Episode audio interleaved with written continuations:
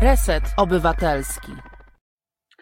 Dobry wieczór Państwu. Witamy Państwa w pełnym składzie Prawoteki po raz pierwszy od dłuższego już czasu, w specjalny czas i dlatego naszym gościem też będzie ktoś, z kim będziemy rozmawiać o sytuacji w Ukrainie, o tym, co dzieje się tam teraz, o tym, co działo się tam dawniej i dlaczego różne takie sytuacje się zdarzyły. Jest ze mną oczywiście Marta Korzuchowska-Warywoda i Monika Ciemięga. Cześć dziewczyny. Witam serdecznie. Realizuje nasz program również jak zwykle nasza wspaniała Asia Torka, a producentem programu jest pan Jarosław Chmielewski, któremu bardzo serdecznie dziękujemy. Jeśli idzie o gościnię naszego dzisiejszego programu, to jest ją pani mecenas, adwokatka Anna Adamska-Galant, która dlatego została przez nas zaproszona, bo zajmuje się sprawami ukraińskiego wymiaru sprawiedliwości, a dokładnie jego reformy od kilku już lat. I chciałybyśmy o tym właśnie z panią mecenas i panią ekspertką porozmawiać. Ja widziałam już w komentarzach, że jeden z naszych widzów gratuluje naszej gościni tytułu doktora, ale my tuż przed audycją dowiedziałyśmy się, że wprawdzie faktycznie dzisiaj odbyła się obrona doktoratu, ale tytuł nie został jeszcze przyznany, więc nie możemy oficjalnie obwieścić tego sukcesu, chociaż jesteśmy przekonani, że on zaistnieje. Aniu, czy nam się pokażesz? Na pewno Asia to... Aha, okej. Okay. Dobry wieczór Państwu. Dzień dobry, cześć. Cześć. Tak. Tak, ja tutaj od razu sprostuję, jestem doktorem, za szybko ktoś opublikował na Facebooku, niemniej jesteśmy na dobrej drodze. Wiemy, kto to jest. Możemy wyciągać konsekwencje. Tak jest. Myślę, że jesteśmy dobrej myśli i ten, który składał życzenia, też jest z dobrej woli. I tak, serdeczności. Serdeczne pozdrowienia, dziękuję bardzo. No dobrze, tak jak powiedziałam, zaprosiłyśmy Cię dzisiaj do programu, ponieważ wiemy o tym, że zajmujesz się sprawami Ukrainy i właściwie może nie całej Ukrainy i wszystkimi sprawami Ukrainy, ale tymi, które z punktu widzenia naszego programu są ważne, czyli reformą wymiaru sprawiedliwości. I chciałybyśmy przede wszystkim Ciebie zapytać, w jaki sposób Polka zajmuje się takimi sprawami, żebyś nam trochę o tym opowiedziała, dobrze? Mhm. Jeszcze raz dobry wieczór Państwu, bardzo dziękuję za zaproszenie w tym niezwykle ważnym, niezwykle trudnym czasie dla Ukrainy, dla naszych przyjaciół z Ukrainy, w ogóle dla całego świata. Jest to na pewno moment przełomowy w historii. I jeżeli chodzi o mój udział czy moje zaangażowanie w Ukrainie, to zaczęło się to w 2018 roku, kiedy właśnie kończyłam pracę jako sędzia międzynarodowy w Kosowie na Bałkanach, gdzie pracowałam niemal 6 lat i była kwestia tego, co robić dalej, czy wracać do Polski, czy może jednak będą jakieś inne możliwości, czy inne wyzwania, bo zanim zostałam mecenasem, adwokatką, przez wiele lat byłam sędzią w Polsce, chyba 13 lat prawie orzekałam w Sądzie Rejonowym w Lublinie. Tak więc moja droga jest dosyć nietypowa, bym powiedziała, przez Bałkany, Ukraina. I w 2018 roku wygrałam konkurs na międzynarodowego eksperta największego projektu Unii Europejskiej, który działa w Ukrainie. Projekt nazywa się Prawo Justice i moim głównym zadaniem przez okres od początku, kiedy tam pracuję, było właśnie pomaganie Ukrainie w reformie wymiaru sprawiedliwości, tak aby wymiar sprawiedliwości ukraiński był, sprzyjał czy spełniał wymogi takiego wymiaru sprawiedliwości, jaki jest potrzebny w kraju aspirującym do członkostwa w Unii Europejskiej. Więc w Ukrainie spędziłam niemal 3,5 roku. Oczywiście w ostatnim okresie był to bardziej okres takiej pracy zdalnej, hybrydowej, zarówno początkowo z uwagi na COVID, później z uwagi na narastające zagrożenie. Niemniej jednak akurat praktycznie do samego końca, kiedy było to możliwe, pracowaliśmy i właśnie wchodziliśmy w kluczowy etap reformy wymiaru sprawiedliwości w Ukrainie, którego jednym z najważniejszych elementów była, czy jest lustracja, weryfikacja członków Wyższej Rady Sądownictwa, czyli odpowiednika naszej Krajowej Rady Sądownictwa, więc tak mniej więcej stąd się wzięłam w Ukrainie. A powiedz mi, dlaczego weryfikacja tych członków? Bo mam wrażenie, tak przyglądając się tej reformie, że wszystko to, co na Ukrainie wymagało zreformowania, czyli przede wszystkim brak niezawisłości sędziów, czy brak jasnych procedur nominacyjnych, to jest ta sytuacja, do której my się teraz cofamy. Reforma wymiaru sprawiedliwości w Ukrainie, ona się zaczęła, czy jakby impulsem, kluczowym impulsem była rewolucja godności z 2014 roku. To była ta rewolucja, która doprowadziła do obalenia Janukowycza, która doprowadziła do tego, że Ukraina podpisała umowę stowarzyszeniową z Unią Europejską i jednym z elementów tej umowy stowarzyszeniowej z Unią Europejską jest właśnie zbudowanie niezależnego, niezawisłego wymiaru sprawiedliwości w Ukrainie. I Ukraina jest na dobrej drodze, jeżeli chodzi o reformę wymiaru sprawiedliwości. Jednym z jej najważniejszych elementów było stworzenie nowego Sądu Najwyższego w Ukrainie. Konkurs do Sądu Najwyższego trwał niemal rok. Startowało w tym konkursie ponad 1000 kandydatów, zarówno sędziów, jak i prawników, z naukowców, praktyków. W wyniku bardzo skomplikowanej i bardzo w sumie transparentnej procedury konkursowej został wybrany zupełnie nowy Sąd Najwyższy z dużą liczbą nowych sędziów, więc ten nowy Sąd Najwyższy zaczął pracować pod koniec 2018 roku. Natomiast w Ukrainie trochę było tak, czy podobnie chyba jak u nas, że każda kolejna zmiana władzy wiąże się z nową reformą wymiaru sprawiedliwości. I oczywiście nie wszystko szło dobrze, nie wszystko było tak jak należy. Cały czas jeszcze za prezydenta Poroszenki rozpoczęto proces oceniania sędziów. To też był jeden z bardzo istotnych elementów reformy. Chodziło o to, aby zweryfikować wszystkich sędziów ukraińskich pod kątem przede wszystkim integrity po angielsku, dobroczesność po ukraińsku, po polsku to chyba będzie taki nieskazitelny charakter, chyba tak bym to ujęła, bo chodziło o to, żeby wszyscy sędziowie ukraińscy przeszli procedurę weryfikacyjną. I kiedy ta procedura weryfikacyjna rozpoczęła się, niemal 3000 sędziów, z 8000 ukraińskich sędziów w ogóle zrezygnowało. Oni mieli taką możliwość, aby po prostu złożyć urząd, reszta miała przejść tą procedurę weryfikacyjną. Ciekawe, ale zatrzymałabym się i dopytała, czy chodzi o tą procedurę weryfikacyjną związaną z uwikłaniem w pracę w sądach w latach poprzednich, kiedy jeszcze Ukraina była niezależna, czy chodzi o problem korupcji? Bardziej, jeżeli mówimy o tym procesie weryfikacji sędziów, to z jednej strony chodziło o zweryfikowanie legalności ich majątków, czyli tutaj ten problem korupcji. I dodatkowo jakby jeszcze innym istotnym elementem było też zweryfikowanie tego, jak sędziowie się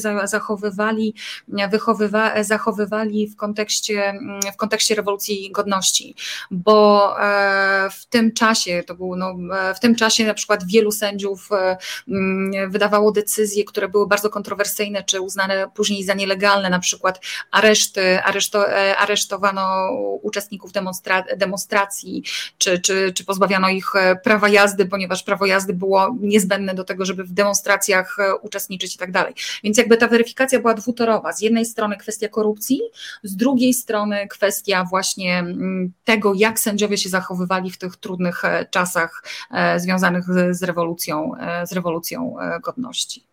Ale rozumiem, że już nie sięgano do tego okresu, który u nas jest często tak napiętnowany, czyli do tej komunistycznej przeszłości ewentualnie sędziów. Nie, tutaj jakby tym kluczowym momentem rzeczywiście był rok 2014 i ta rewolucja godności i zachowanie sędziów w trakcie, bo są sędziowie, którzy się skompromitowali decyzjami wydawanymi w związku z protestami na Majdanie, w związku z zamieszkami czy z walkami tak naprawdę Ukraińców przeciwko tym wojskom czy siłom Janukowycza. No i z drugiej strony problem korupcji, ponieważ korupcja korupcja jest w oczach społeczeństwa ukraińskiego, korupcja to jest jeden z najważniejszych problemów ukraińskiego sądownictwa. Poziom zaufania do sądownictwa, do wymiaru sprawiedliwości jest bardzo niski. On w tym momencie, czy miesiąc temu, sięgał około 14-15%. Ale to taki jest chyba progres, bo ja przygotowując się do programu czytałam, że przed reformą to był poziom na 5% zaufania społecznego. Ja pracuję w Ukrainie już ponad 3,5 roku, w związku z tym też poznałam i wielu sędziów i pracuję z różnymi instytucjami, więc też widzę progres, zwłaszcza jeżeli mówimy o Sąd Najwyższy, jakość orzeczeń Sądu Najwyższego, stosowanie na przykład bezpośrednie Europejskiej Konwencji Praw Człowieka, czy stosowanie konstytucji, bo konstytucja Ukrainy jest bardzo, bardzo nowoczesna, więc progres jest. Natomiast kiedy cały czas jakby problem też był związany z tym, że o ile zdecydowano i o utworzeniu nowego Sądu Najwyższego, o ile zdecydowano o utworzeniu, o lustracji, czy przeprowadzeniu takiej oceny kwalifikacyjnej wszystkich sędziów, o tyle pozostawiono Krajową Radę Sądownictwa właśnie bez tego procesu lustracji. Wyższa Rada Sądownictwa, Wyższą Radę Sądownictwa ukraińską. I jednocześnie Wyższa Rada Sądownictwa to jest ten kluczowy organ w systemie, który odpowiada za nominację sędziów, za promocję sędziów, za postępowania dyscyplinarne. I tutaj Wyższa Rada Sądownictwa była postrzegana jako ten hamulcowy tak naprawdę zmian i w związku z tym, kiedy przyszedł prezydent Zeleński, jednym z elementów jego reformy było to, żeby wprowadzić właśnie proces weryfikacji członków Wyższej Rady Sądownictwa pod kątem, akurat w ich wypadku, pod kątem tych zastrzeżeń korupcyjnych czy podejrzeń korupcyjnych. Aniu, a kto dokonywał tej weryfikacji i tej ilustracji wszystkich sędziów? Jeżeli chodzi o lustrację sędziów, wszystkich sędziów ukraińskich, to zadanie tej lustracji należało do Wyższej Kwalifikacyjnej Komisji Sędziów. To było takie ciało złożone z prawników, przedstawicieli sędziów, przedstawicieli nauki, którzy dokonywali oceny. Istotną rolę w procesie oceny sędziów odgrywała tak zwana Obywatelska Rada, i znowu mam problem z tym słowem, Gromadzka Rada Dobroczesności, to jest jak Obywatelska Rada Nieskazitelności, nie wiem jak Społeczna Rada Prawości, tak to pisałaś w jednym ze swoich artykułów. Dziękuję bardzo za rzeczywiście, Społeczna Rada Prawości, czyli to byli przedstawiciele społeczeństwa obywatelskiego ukraińskiego, którzy mieli prawo przedkładać swoje opinie, wnioski, oceny co do sędziów. I tutaj ta Wyższa Komisja Kwalifikacyjna miała możliwość albo podzielić, albo się zgodzić z wnioskiem tej Rady, albo tego wniosku po prostu nie uwzględnić. Niemniej jednak w wielu wypadkach te negatywne opinie, negatywne oceny pochodzące od tej społecznej Rady były uwzględniane i skutkowały zwalnianiem sędziów. Natomiast zupełnie inny model przyjęto, jeżeli chodzi o weryfikację Wyższej Rady Sądownictwa, czy członków Wyższej Rady Sądownictwa i to był właśnie ten proces, który właśnie teraz rozpoczęliśmy i wchodziliśmy w jego kluczową fazę, ponieważ tutaj Ukraina zdecydowała o tym, aby powołać tak zwaną Radę Etyczną i Rada Etyczna składa się z 3 ekspertów nominowanych przez społeczność międzynarodową i 3 ekspertów nominowanych przez Radę Sędziów Ukrainy. Rada Sędziów Ukrainy to jest taki organ samorządowy sędziów ukraińskich, pochodzący z wyborów powszechnych, które są przeprowadzane na kongresie sędziów.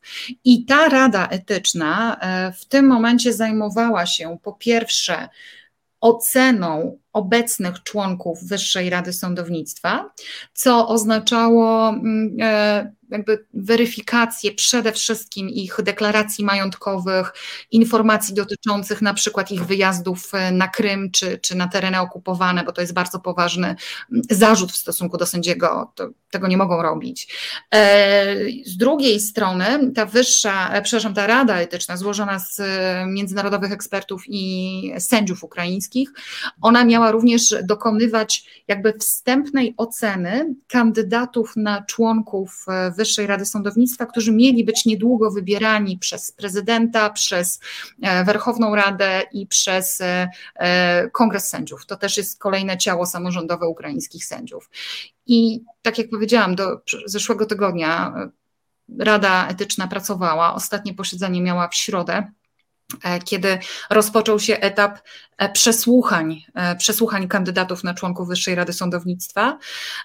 Ten etap przesłuchań członków, czyli takie naprawdę grillowanie ich, takie krzyżowe przesłuchanie, czy bardzo takie ostre przesłuchanie, miało się rozpocząć właśnie, w zasadzie ono się rozpoczęło, 2 dni było, to miał być drugi dzień przesłuchań, gdzie kandydat siada przed, czy staje, w zasadzie siada przed komisją i musi odpowiadać na pytania dotyczące majątku, nie tylko swojego, ale majątku swojej rodziny, swoich dochodów, skąd miał działki, dlaczego jechał na Krym i tak dalej, co też jest ważnym elementem tego procesu lustracji. To wszystko odbywa się w sposób bardzo transparentny, w tym sensie, że posiedzenia Rady Etycznej są transmitowane online, także można tutaj na bieżąco sobie oglądać, jak to się wszystko odbywa. Także to był taki bardzo, bym powiedziała, oryginalne, nietypowe podejście do procesu weryfikacji członków organu odpowiadającego za organizację sądownictwa przy udziale ekspertów międzynarodowych, którzy mają gwarantować jakby transparentność procesu, niezależność tego procesu i to, że rzeczywiście osoby, które nie powinny być członkami Wyższej Rady Sądownictwa, nimi nie będą.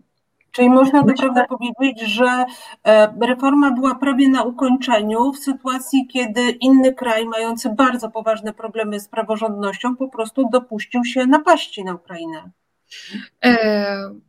Reforma wchodziła w kluczową fazę. Zresztą Putin w jednym ze swoich ostatnich wystąpień tuż przed atakiem na Ukrainę on mówił właśnie o tym, że jedną z przyczyn, dla których musi zaatakować Ukrainę, jest to, że Ukraina jest tutaj w rękach międzynarodowych ekspertów, którzy mają wpływ na wszystko i że nie jest to niezależne państwo. Tak.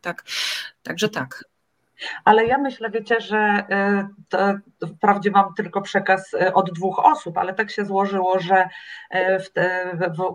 w ciągu tego weekendu gościłam 2 rodziny, które przyjechały z Ukrainy i właśnie one mi opowiadały o tym, no jakby z racji tego, jaki zawód wykonuję, i opowiadały właśnie, że te przesłuchania są publikowane i że niekiedy ci sędziowie mają poważny kłopot, żeby wytłumaczyć się, skąd mają bardzo poważne majątki, ale to świadczy o tym, że taki zwykły obywatel Ukrainy tym się interesował i że jest to dla niego ważna sprawa. Tak mi się wydaje, prawda?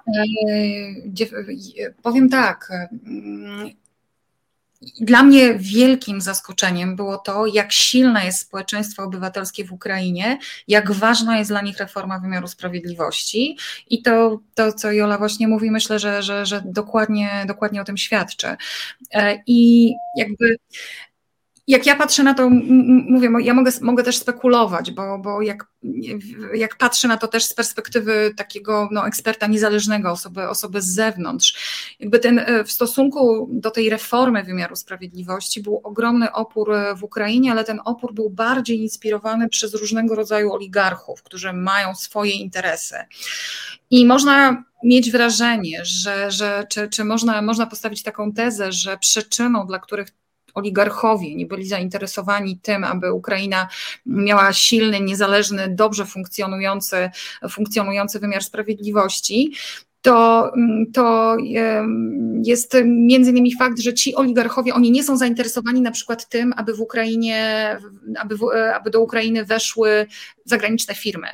Bo zagraniczne firmy nie wejdą tam tak długo, jak tam nie będzie efektywnego, niezależnego wymiaru sprawiedliwości. W związku z tym było wiele różnych sił, że tak powiem, próbujących zablokować tą reformę, również właśnie inspirowanych przez różnego rodzaju oligarchów. Oczywiście mówimy też tutaj o wpływach rosyjskich i tutaj To też powiem, jakie moje wrażenie też, że z jednej strony jakby to bardzo takie żywe, aktywne społeczeństwo obywatelskie Ukrainy, ono działało czy działa jak taki watchdog, rzeczywiście są tutaj bardzo skuteczni, są skuteczni w promowaniu zmian czy reform wymiaru sprawiedliwości. Z drugiej jednak strony zawsze jest ryzyko tego, że można przesadzić, można przeszarżować w krytykowaniu, bo jakby ze strony społeczeństwa obywatelskiego, czy tych takich najbardziej aktywnych organizacji społeczeństwa obywatelskiego w Ukrainie było takie oczekiwanie, że od razu będziemy mieć świetny wymiar sprawiedliwości. I one się troszkę za bardzo, jak dla mnie, skupiły na atakowaniu tego nowego Sądu Najwyższego, w którym znaleźli się sędziowie tacy, którzy nie powinni się znaleźć. Jest mnóstwo świetnych młodych sędziów, czy doświadczonych sędziów, naprawdę o nieskazitelnym charakterze, ale tam też znalazły się osoby takie, które nie powinny były się znaleźć. I jakby duża siła tych, duży atak ze strony tych, czy duża krytyka ze strony organizacji obywatelskich szła w tym kierunku, że ten Sąd Najwyższy jest tak beznadziejny, więc może trzeba jakby zajmować się cały czas Sądem Najwyższym, i to jakby też podrywało zaufanie do wymiaru sprawiedliwości. Teraz jak się podrywa to zaufanie do wymiaru sprawiedliwości, to później tym oligarchom łatwo jest mówić: okej, Ukraina jest słaba, nie ma silnego wymiaru sprawiedliwości, więc to jest takie troszkę jakby błędne koło, więc tu trzeba umieć wyważyć. Ja przepraszam, czasami brakuje słów.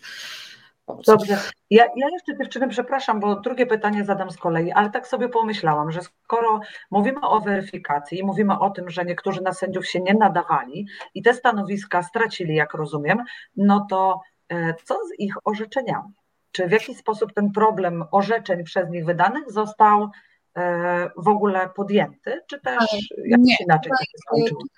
Tutaj nie było kwestii wzruszania orzeczeń, tego nie było, czyli generalnie ten proces lustracji mógł skutkować zwolnieniem sędziego, on oczywiście mógł odwoływać się ostatecznie do Sądu Najwyższego, więc ta droga sądowa była zagwarantowana, natomiast nie było kwestii tego, aby wzruszać, czy aby nie było przewidziane jakiejś takiej procedury ogólnej, że orzeczenia wydane przez takich sędziów są nieważne. Nie, takiego rozwiązania nie przewidywano. Poza wzmocnieniem niezależności jakby tego sądownictwa, czy te reformy też szły w innych kierunkach, na przykład usprawnienie procedur, przybliżenie sądów społeczeństwu, cyfryzacja? Zacznę może od ostatniego pytania. Jeżeli chodzi o cyfryzację, to ukraińskie sądownictwo jest całkiem dobrze scyfryzowane czy zinformatyzowane. I wystarczy powiedzieć, że w Ukrainie praktycznie w każdej sali sądowej jest sprzęt do wideokonferencji. W związku z tym w czasach COVID-u nie był to problem, żeby przeprowadzać rozprawy zdalnie. W każdej, czy standardem jest elektroniczny protokół, czyli protokolant jedynie sporządza taką skróconą wersję protokołu ze znacznikami. Do tego stopniowo wprowadzane są rozwiązania takie jak elektroniczny sąd, czyli sędzia, który ma jakby biuro elektroniczne. To się stopniowo dokonywało. Jeżeli chodzi o przybliżanie sądu do obywateli, to to była, czy jest bardzo ważna część mojego projektu. My prowadzimy taki projekt, który nazywa się Modelne sudy, i w tym momencie początkowo zaczynaliśmy z 6 sądami z Ukrainy. W Ukrainie jest około 600 sądów, więcej, 630 chyba sądów. Zaczynaliśmy z 6 sądami, gdzie pracowaliśmy nad wprowadzeniem różnego rodzaju rozwiązań organizacyjnych, komunikacyjnych, pracy z wrażliwymi grupami świadków i tak dalej. I w tym momencie nasza jakby sieć tych modelnych sądów modelowych to jest około w tym momencie 76 sądów z Ukrainy, więc jakby taka widzimy potencjał, że coraz więcej sądów się przyłącza do nas i próbuje wprowadzać różnego rodzaju rozwiązania, na przykład służba wolontariuszy. Tutaj ja widziałam Jarka Gwizdaka. Jarek Gwizdak bardzo nam pomaga, jeżeli chodzi o właśnie wprowadzanie tych różnych dobrych rozwiązań organizacyjnych w Ukrainie. I jest ogromny potencjał i ja czasami też, że może nie żartuję, ale zauważam jakby dobrą stronę COVID-u, ponieważ paradoksalnie, kiedy przyszła pandemia i my musieliśmy się przerzucić na zdalną pracę w ramach projektu, nagle okazało się, że nasze zasięgi są ogromne i my dotarliśmy do niemal wszystkich sądów w Ukrainie, pracowaliśmy czy pracujemy z bardzo wieloma sądami z Donieckiej, Ługańskiej, okręgów tych wschodnich, gdzie właśnie sędziowie, pracownicy sądu próbują w bardzo trudnych warunkach, naprawdę w trudnych warunkach wprowadzić różnego rodzaju dobre rozwiązania. Natomiast jeżeli mówimy... Ale na czym polega? No bo mówimy tutaj o tym, że sądy są do tego chętne i pracownicy, ale na czym polega ten model, który wybraliście, żeby przybliżyć obywatela do sądu, czy sąd do obywatela właściwie? Jeżeli mówimy o takich czysto organizacyjnych rozwiązaniach, to mówimy o tym, żeby na przykład wprowadzać bardzo banalne rzeczy nawet, czyli oznakowanie w sądzie. Możecie być zaskoczeni, ale bardzo często w ukraińskich sądach, jak się wchodzi do sądu, człowiek jest kompletnie zagubiony, bo nie ma informacji. Na przykład jedyna pierwsza tabliczka na drzwiach, którą widzieliśmy, to była tabliczka do gabinetu sędziego. W związku z tym to są, mówię, nawet właśnie tak bardzo proste rozwiązania, jak prawidłowe oznakowanie, jak też pracujemy z sędziami, żeby oni komunikowali się ze społeczeństwem, jakby ogłaszali czy formułowali orzeczenia zrozumiałym językiem. Wprowadzamy takie rozwiązania, które dotyczą tego jakby odnoszenia się do osób z różnego względu wrażliwych, czyli ofiar przemocy, dzieci i tak dalej. I to, co nam się udało zrobić w ramach projektu, to między innymi to, że jakby wprowadziliśmy do ukraińskich sądów takie podejście zorientowane na klienta, no, klient orientowany PIT-HIT, taki bardziej zorientowany, coś, czego wcześniej nie było, z czym bardzo się mierzyliśmy, ponieważ tak jak pamiętam w Polsce było, że dla nas też jako sędziów było ciężko zaakceptować, że sąd to jest usługa w pewnym sensie dla obywatela i to jest coś, co zmieniliśmy. Więc to są bardzo różne takie praktyczne rozwiązania oddolne, które jednak przez to, że jest ich coraz więcej, powodują taką masę, która jakby zmienia rzeczywistość. Natomiast jeszcze tylko wracając do tego pytania odnośnie jakby systemowych rozwiązań, to też bardzo ważne w Ukrainie było wprowadzenie bardzo takich niezależnych generalnie organów, które miały się zajmować zwalczaniem korupcji, więc to są różnego rodzaju wyspecjalizowane biura, właśnie zajmujące się zwalczaniem korupcji. To jest Wyższy Sąd Antykorupcyjny, który ma się zajmuje się takimi najbardziej czy sprawami korupcyjnymi przeciwko od pewnej jakby wysokości wartości i ten sąd w ciągu 1,5 roku funkcjonowania wydał kilkanaście wyroków skazujących niestety sędziów za łapówki i to są takie wyroki od pięciu lat wzwyż. Tak więc jakby zmiany w wymiarze sprawiedliwości Ukrainy, one się cały czas odbywały. Oczywiście były jakby czasami do przodu, czasami do tyłu, ale zdecydowanie był postęp, czy jest postęp i ja to mogłam w tym uczestniczyć przez ostatnie 3,5 roku. Aniu, a powiedz nam, jakbym tak przeszlibyśmy może trochę do tych bardziej aktualnych wydarzeń. Byłaś w Ukrainie w dniu napaści. Nie.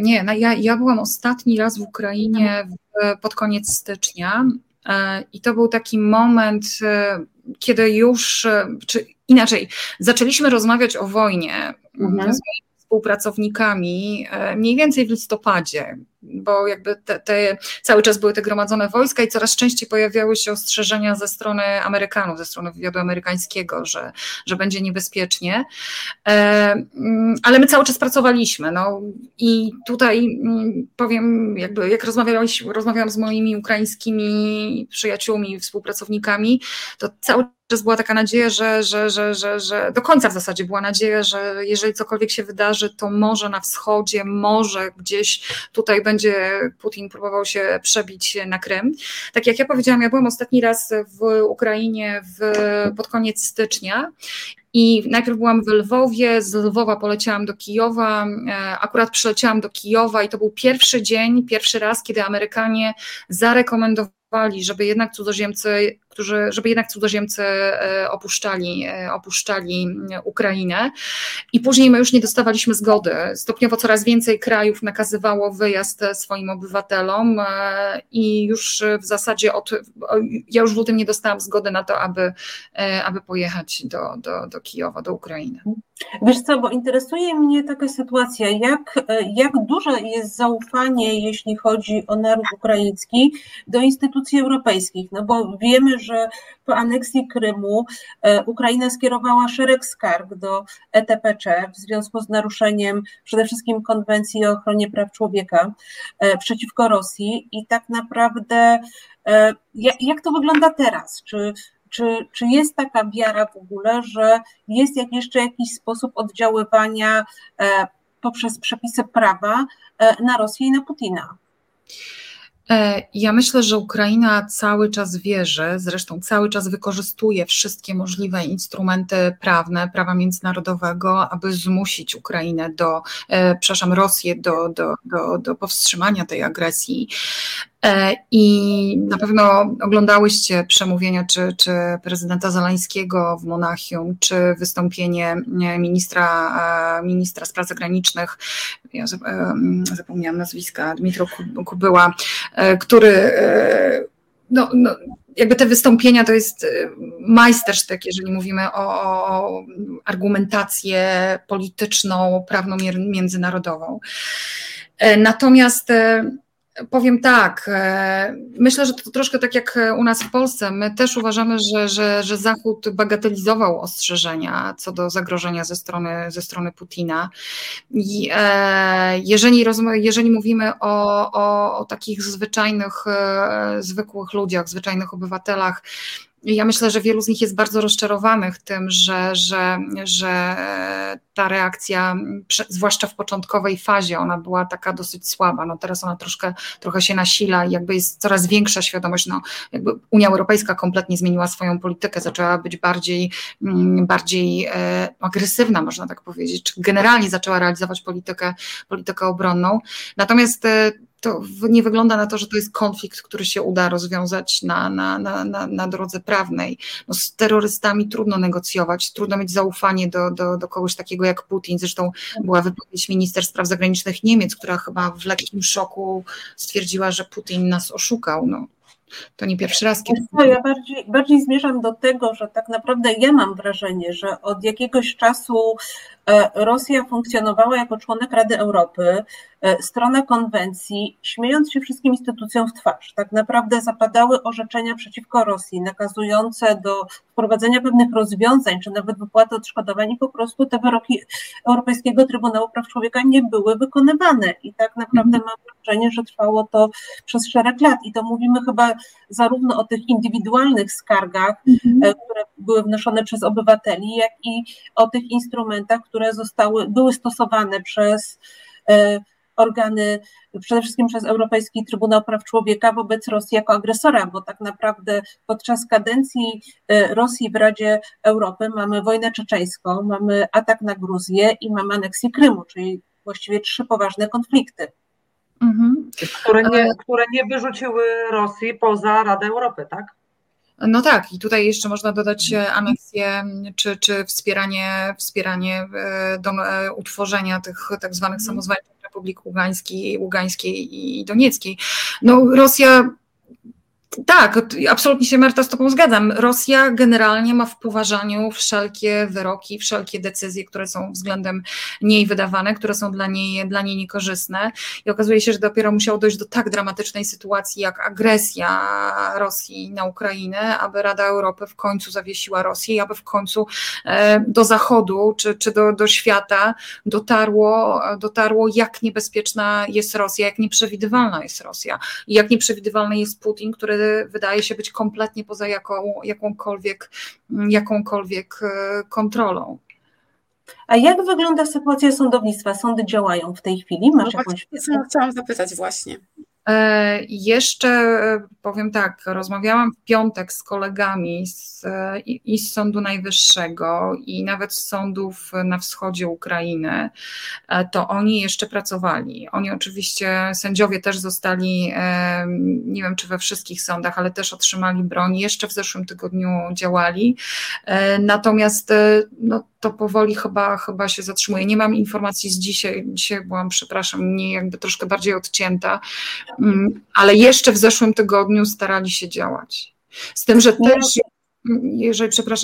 też już pewnego czasu, to się odbywa, jakby jest planowane przeniesienie siedziby Sądu Najwyższego bliżej na zachód. Archiwum Prokuratury Generalnej zostało już przeniesione, więc no, stopniowo przygotowują się, jakby zabezpieczają to archiwa, przede wszystkim dokumenty.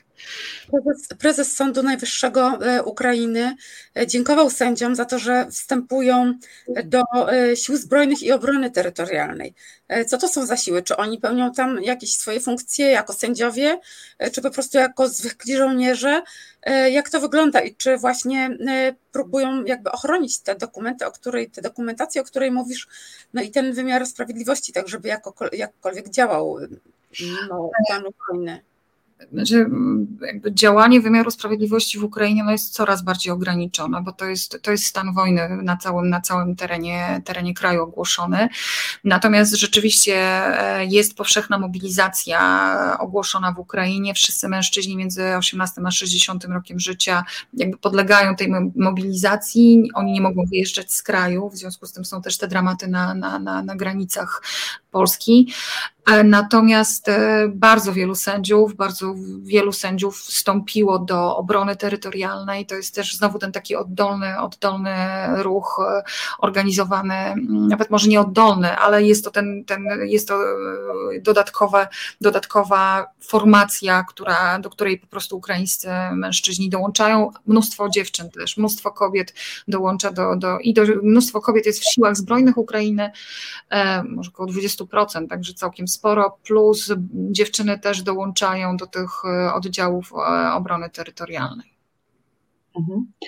Aniu, a czy możesz nam powiedzieć, bo mówiłaś na samym początku, że twój udział i praca przy próbach reformowania, skutecznych, jak rozumiem, próbach reformowania wymiaru sprawiedliwości nie wynika z tego, że zatrudnił cię ukraiński rząd, tylko że pracujesz dla organów europejskich. Czy zatem Ukraina była zmuszona do tego, żeby taki program wdrożyć, czy też miała taką wolę? Jak to było?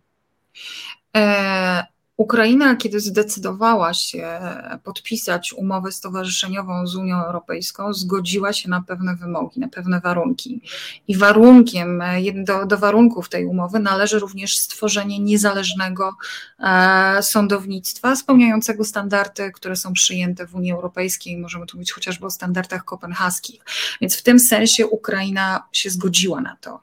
I jednocześnie ze swojej strony Unia Europejska jakby zapewnia właśnie tą pomoc taką ekspercką dla Ukrainy, aby Ukraina dostosowywała swoje prawodawstwo, funkcjonowanie wymiaru sprawiedliwości do tych wymogów. Jeżeli chodzi na przykład o udział międzynarodowych ekspertów w tej Radzie Etycznej, o której mówiłam, która ma weryfikować członków Wyższej Rady Sądownictwa, to jest też ustawa, legislacja ukraińska. Oczywiście była tu jakby oczekiwanie ze strony społeczności międzynarodowej, że wprowadzicie taki model zostanie wprowadzony. Natomiast prace nad ustawą, oczywiście był też opór wobec tego. Właśnie Jarek Gwizdak napisał to, co napisał o właśnie ogromnej energii.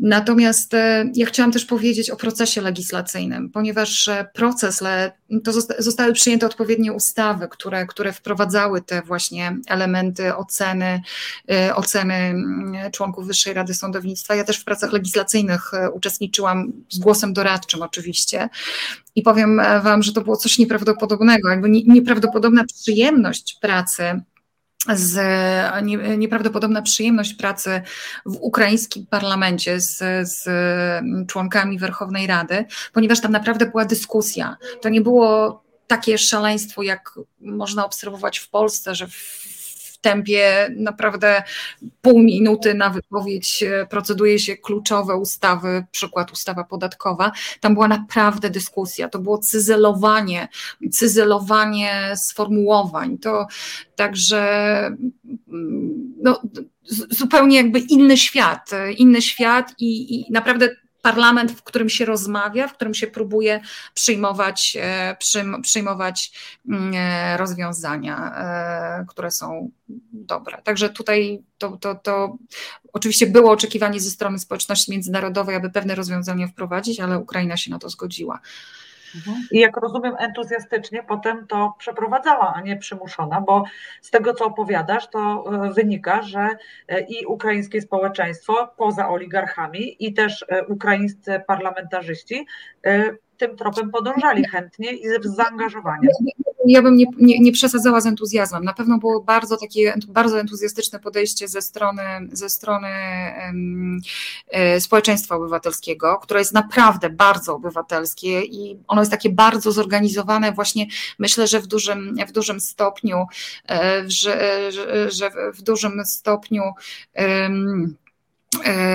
jest właśnie przez to, że może państwo nie do końca dobrze funkcjonuje, jakby społeczeństwo musi się samo z siebie organizować. To jest bardzo jakby ogromna siła ukraińskiego społeczeństwa, za co absolutnie pełen szacunek i podziw dla nich. Politycy był opór ze strony takich tych prorosyjskich partii, bo one przecież są w Ukrainie. Natomiast jeżeli chodzi o sędziów, to tutaj jeżeli chodzi o sędziów, sędziowie ukraińscy są trochę zmęczeni reformą, ponieważ reforma sądownictwa w Ukrainie trwa bez przerwy od, nie wiem, w zasadzie od niemal 20 lat sądownictwo ukraińskie jest bez przerwy reformowane i w moim przekonaniu to też był taki trochę jakby ostatni moment na tą reformę wymiaru sprawiedliwości, no bo nie można ciągle reformować wymiaru sprawiedliwości. Trzeba w pewnym momencie jakby przestać i też dać czas na ukształtowanie się pewnych instytucji. No dobrze, co my teraz możemy najpierw jako prawnicy zrobić? Czy możemy jakoś pomóc Ukrainie jako prawnicy? Wiecie Państwo, na pewno presja ma sens. To, co wszyscy obserwujemy teraz, co się dzieje na całym świecie, co się dzieje, jak widzimy, jak radykalnie zmieniła się sytuacja polityczna. Popatrzmy na to, że Niemcy w końcu zdecydowały się na wysłanie broni Ukrainie. Co prawda za pośrednictwem Holandii, ale zawsze. To, że Szwajcaria skończyła ze swoim neutralnym statusem. Jakby zupełnie się zmienia się świat na naszych oczach, więc ta presja z jednej strony ze strony Ukrainy, która wykorzystuje wszelkie możliwe sposoby, aby wpłynąć na świat. Z drugiej strony ten głos czy presja ze strony społeczeństwa obywatelskiego, tego ogólnoświatowego powoduje, że na naszych oczach zmienia się świat. Miejmy nadzieję, że uda się zapobiec najgorszemu, czego wszyscy się boją. Natomiast ja muszę wejść w słowo. Ja myślę, że to nie tylko presja, ale to jest ta niesamowita waleczność narodu ukraińskiego. My po prostu chylimy czoła, widząc tych ludzi. Słowa do rosyjskiego okrętu wojennego są już na koszulkach. Już widziałam takie. Ja wiecie co, ja pracuję w Ukrainie już 3,5 roku i my mamy coś takiego jak Polacy, jak w Polsce to takie myślenie z tym poczuciem wyższości w stosunku do Ukrainy. Natomiast te ostatnie 5 dni to jest jakby percepcja Ukrainy, percepcja tej godności ukraińskiej, tego poczucia dumy Ukraińców. Ja myślę, że świat jest zdumiony, świat ich podziwia. jest i oni robią nieprawdopodobne rzeczy, jednocześnie są strasznie kreatywni i popatrzcie na przykład na politykę komunikacyjną ze strony Ukrainy teraz, kiedy wychodzi prezydent Zeleński, ja przyznam, że jestem fanką prezydenta Zeleńskiego, choć początkowo nie byłam, wychodzi prezydent Zeleński, który apeluje do braci Rosjan, aby oni nie walczyli, jakby tłumaczy im, ja nie będę cytować, bo nie jestem w stanie zacytować, ale rozumiecie, o czym mówię, czy to, że Ukraina na przykład tworzy jakieś kanały informacji dla matek rosyjskich żołnierzy, które poszukują swoich synów, czy to, że wychodzi wicepremier Ukrainy i wzywa Czerwony Krzyż, aby Czerwony Krzyż pomógł w transporcie zwłok żołnierzy rosyjskich, więc to są takie rzeczy z jednej strony bardzo ludzkie, bardzo humanitarne, a jednocześnie właśnie budujące też ten naród jako taki niezwykle dumny, niezwykle niezależny. Wiecie co, ja w zeszłym roku byłam w Ukrainie, bo akurat Ukraina świętowała 30-lecie niepodległości. To było lato, sierpień. Słuchajcie, ja marzyłabym o takich obchodach niezależności, rocznicy niepodległości w Polsce, jak świętują Ukraińcy. Naprawdę... Tak, Aniu, ale masz szansę, bo obserwujesz tam to społeczeństwo. Jak widzimy, jesteś pod wrażeniem jego tej takiej patriotycznej, obywatelskiej siły. No to daj nam te klucze. Co obywatele polscy powinni zrobić, albo jaką ścieżką podążać, żeby w tym kierunku dojść? Powiem wam, że w tym momencie najważniejsza jest pomoc humanitarna, bo to jest ogromny kryzys humanitarny. Więc w tym momencie to, co zresztą społeczeństwo polskie się niesamowicie zmobilizowało, czyli ta pomoc Ukrainie, przyjmowanie ich tutaj, zbiórki pieniędzy, czy wysyłanie tego typu. W tym momencie to jest jakby najważniejsza rzecz. Zaopiekujmy się Ukraińcami w Polsce, pomóżmy im, żebyśmy razem przeszli ten niezwykle trudny czas, bo Ukraińcy, oni nie walczą tylko o siebie, oni w tym momencie walczą o cały świat tak naprawdę. To jest wojna autorytaryzmu Putina z demokratycznym światem i to jest w naszym interesie, ale absolutnie w naszym interesie, żeby Ukraina wygrała, więc jeżeli widzimy, że mężczyźni ukraińscy z Polski jadą do Ukrainy, tutaj przyjeżdżają czy przychodzą kobiety z dziećmi, zaopiekujmy się nimi, pomóżmy im, to jest najważniejsza rzecz, którą możemy robić. Oczywiście, wiecie, teraz jest taka troszkę, może nie, to złe słowo, ale to są ogromne emocje, bo to wszystko jest takie bardzo świeże, wszyscy jesteśmy w szoku tak naprawdę, więc to też sprzyja takiej pomocy, ale ja myślę, że musimy być gotowi na to, że to może trwać długo, więc pewne bardziej systemowe rozwiązania trzeba będzie wprowadzić, więc jeżeli chodzi o prawników, to jest chociażby pomoc prawna dla Ukraińców, bo to nie jest tylko teraz legalizacja pobytu, ale oni tutaj, musimy być gotowi na to, że nasi ukraińscy przyjaciele, znajomi będą musieli tu zostać długo, więc musimy pomyśleć o takich bardziej systemowych rozwiązaniach. Także w tym momencie naprawdę to, co jest najbardziej istotne, to jest ta pomoc taka humanitarna, bo mamy do czynienia z ogromnym kryzysem humanitarnym. Ja na przykład przedwczoraj do mnie przyjeżdżają, bo akurat troszkę to my otwieramy teraz, jakby przenosimy biuro mojego projektu Prawo Justice z Kijowa, my mieliśmy biuro na Majdanie. Zresztą ja czasami sobie mówię, że Majdan to było moje miejsce, ponieważ ja i mieszkałam na Majdanie, wynajmowałam tam mieszkanie, później miałam biuro na Majdanie, więc jak patrzę na te zdjęcia na Majdan, to po prostu płakać mi się chce, bo tak, płakać mi się chce. I teraz przenosimy biuro mojego projektu Prawo Justice do Lublina, skąd ja jestem w tym momencie, z uwagi na to, że to jest chociażby bliskość granicy, konsulat ukraiński. I my również będziemy w ramach mojego projektu w tym momencie zajmować się bardziej pomocą humanitarną. I tutaj z uwagi na to, że ja akurat zajmowałam się reformą sądownictwa, wymiarem sprawiedliwości, jednocześnie mam jakby też dużo kontaktów swoich zawodowych, również z Justicji, z Medelu, więc to jest jakiś taki potencjał, że tutaj możemy jakoś spróbować kanalizować, więc na pewno mówię, po tym takim okresie, potem musimy bardziej tak systemowo do tego podejść, bo to nie chodzi o to, żeby zawieźć, nie wiem, 1 000 000 pieluch na granicę, to nie o to chodzi, bo to... Także tutaj absolutnie jest mnóstwo organizacji doskonałych polskich, które w Polsce czy europejskich, które zajmują się tą pomocą i to w tym momencie to jest kluczowe. Tylko, że mówię, długofalowo musimy pomyśleć o tym, że Ukraińcy, uchodźcy z Ukrainy, to są uchodźcy... Słucham? Zostaną tu z nami na dłużej. Zostaną tu z nami na dłużej, więc tak, i musimy być na to absolutnie przygotowani. Słuchajcie, zbliżamy się do końca, bo czas nas goni, po nas jest jeszcze jedna audycja, więc właściwie chyba oddamy Ci głos na takie krótkie podsumowanie. Ja mam cały czas nadzieję, że to jest jakiś zły sen i za chwilę okaże się, że po prostu Putin zostanie w sposób unieszkodliwiony.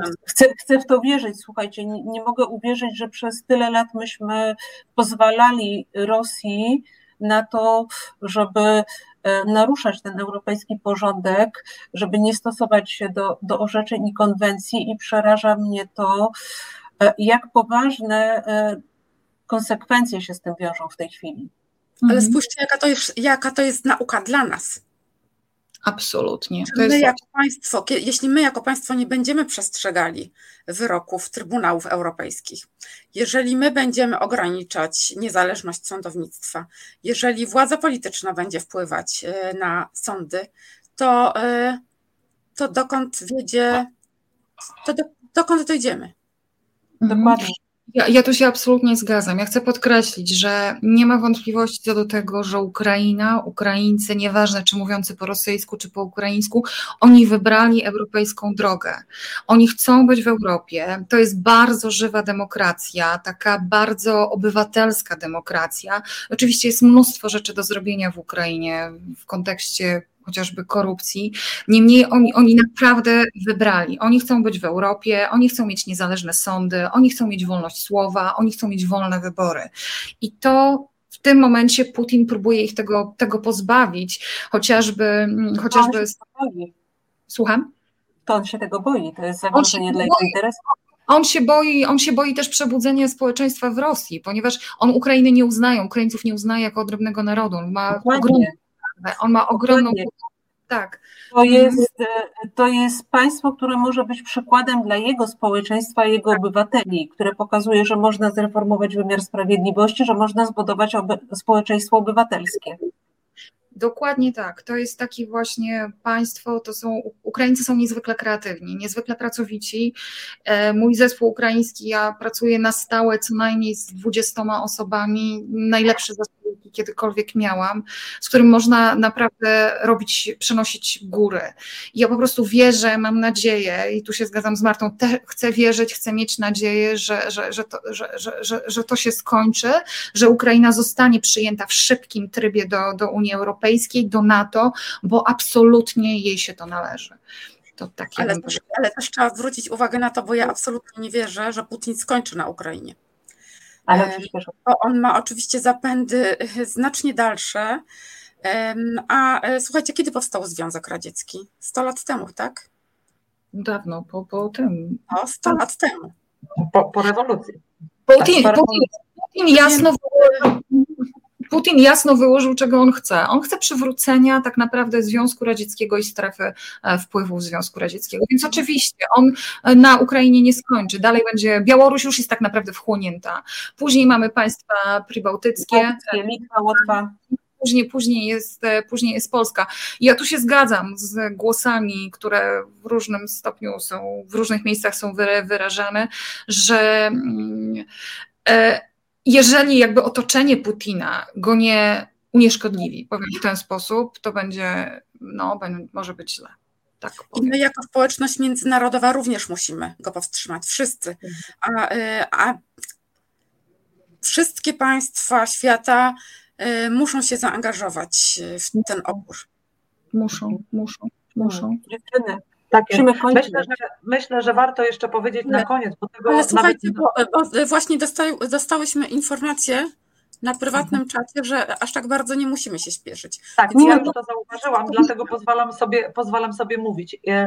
Przygotowując się do tego programu, liczyłyśmy na to, że porozmawiamy również o tym wymiarze sprawiedliwości i kształcie jego w Rosji. I kiedy czytałyśmy, Państwo tego nie wiecie, ale zachęcam Państwa, żebyście Państwo sobie poszukali, w jaki sposób wymiar sprawiedliwości w Federacji Rosyjskiej jest ukształtowany. I tam naprawdę można się troszkę przerazić, kiedy poczytamy o tym, że jest nietransparentny system nominacji sędziów, że zarzuca się Rosji to, że prezydent może odmówić nominacji sędziowskiej, że zarzuca się... Słucham? Ale wiecie co, to ja jeżeli mogę jeszcze, przepraszam, bo ja czasami za dużo gadam, zwłaszcza teraz, kiedy jestem... Jakby mówię, ja to przeżywam bardzo osobiście z uwagi na to, że pracuję w Ukrainie, mam tam przyjaciół, to jakby jest... Dotyczy mnie też osobiście. Jeżeli chodzi o wymiar sprawiedliwości w Ukrainie, to ja bym chciała, żebyśmy mieli takie rozwiązania systemowe jak Ukraińcy. Tam na przykład minister sprawiedliwości nie ma nic do sądów. Minister sprawiedliwości nie powołuje prezesów sądów. Prezesi sądów są powoływani przez sędziów w sądach. Ja wam mówiłam o tym, że jest Rada Sędziów Ukrainy, czyli jeden jakby zarząd Kongresu Sędziów, więc jakby poziom tej samorządności ukraińskich sędziów czasami jest nawet aż bym powiedziała za duży, więc pod względem formalnym ukraińscy sędziowie mają dużo więcej gwarancji niezależności niż sędziowie w Polsce. Jak ja im mówiłam, że minister sprawiedliwości może zawiesić sędziego na 30 dni czy odsunąć od orzekania, to oni byli w szoku, że oni nie mieli tak nawet w najgorszych czasach może nie komunizmu, ale w tych początkowych czasach demokracji ukraińskiej, więc możemy naprawdę ściągnąć wiele rozwiązań, jeżeli chodzi o kształt wymiaru sprawiedliwości właśnie od Ukraińców. Czyli pozostaje nam życzyć sobie, że kiedy Ania zamknie projekt w Ukrainie, to wtedy przyjdzie jako doradca reformować polski wymiar sprawiedliwości przy udziale międzynarodowych ekspertów i wtedy nasz minister nie będzie już mógł zawiesić ani jednego, ani więcej sędziów. Czy to jest dość... A my będziemy z powrotem mieli samorząd sędziowski. Tak jest. Tak, liczmy na to. Myślę, że u nas nie jest takim problemem korupcja, ale rzeczywiście te gwarancje niezawisłości, niezależności sądownictwa w bardzo dużym rozmiarze zostały u nas zachwiane. Państwo o tym doskonale wiecie, bo Państwo się tym interesujecie, ale miejmy nadzieję, że ten moment, który bezwzględnie dla Europy, dla świata, dla Ukrainy i dla Polski jest momentem bardzo, bardzo ważnym, że on poza tym całym złem, które przynosi nam teraz, przyniesie nam jeszcze coś dobrego i będzie to coś dobrego w stosunkach pomiędzy narodami ukraińskim i polskim, pomiędzy Ukrainą a Europą i pomiędzy Europą w ogóle. I przede wszystkim, że przestaniemy tolerować jako Europa i jako świat takie kraje jak putinowska Rosja, która wyrosła po prostu dlatego, że ludzie kulturalni, grzeczni i prowadzący politykę dyplomatyczną obawiali się powiedzieć komuś, kto przyszedł na przyjęcie w zabłoconych kaloszach, że właściwym dla niego miejscem jest jednak podwórze i że dopóki się nie będzie zachowywał należycie, to po prostu do tej społeczności elitarnej należeć nie może. Prawda? Tak myślę, dziewczyny. Dokładnie. Dziękujemy. Dziękujemy bardzo. Aniu, bardzo serdecznie. To była bardzo pouczająca lekcja. Myślę, że nie tylko dla Państwa, ale dla nas również. Życzymy wszystkiego dobrego Ukraińcom, Ukrainie i mamy nadzieję, że wszystko to zakończy się wielkim happy endem. Dziękujemy Państwu bardzo za uwagę. Dziękujemy. Dobranoc. Dobranoc. Sława Ukrainie. Dobranoc.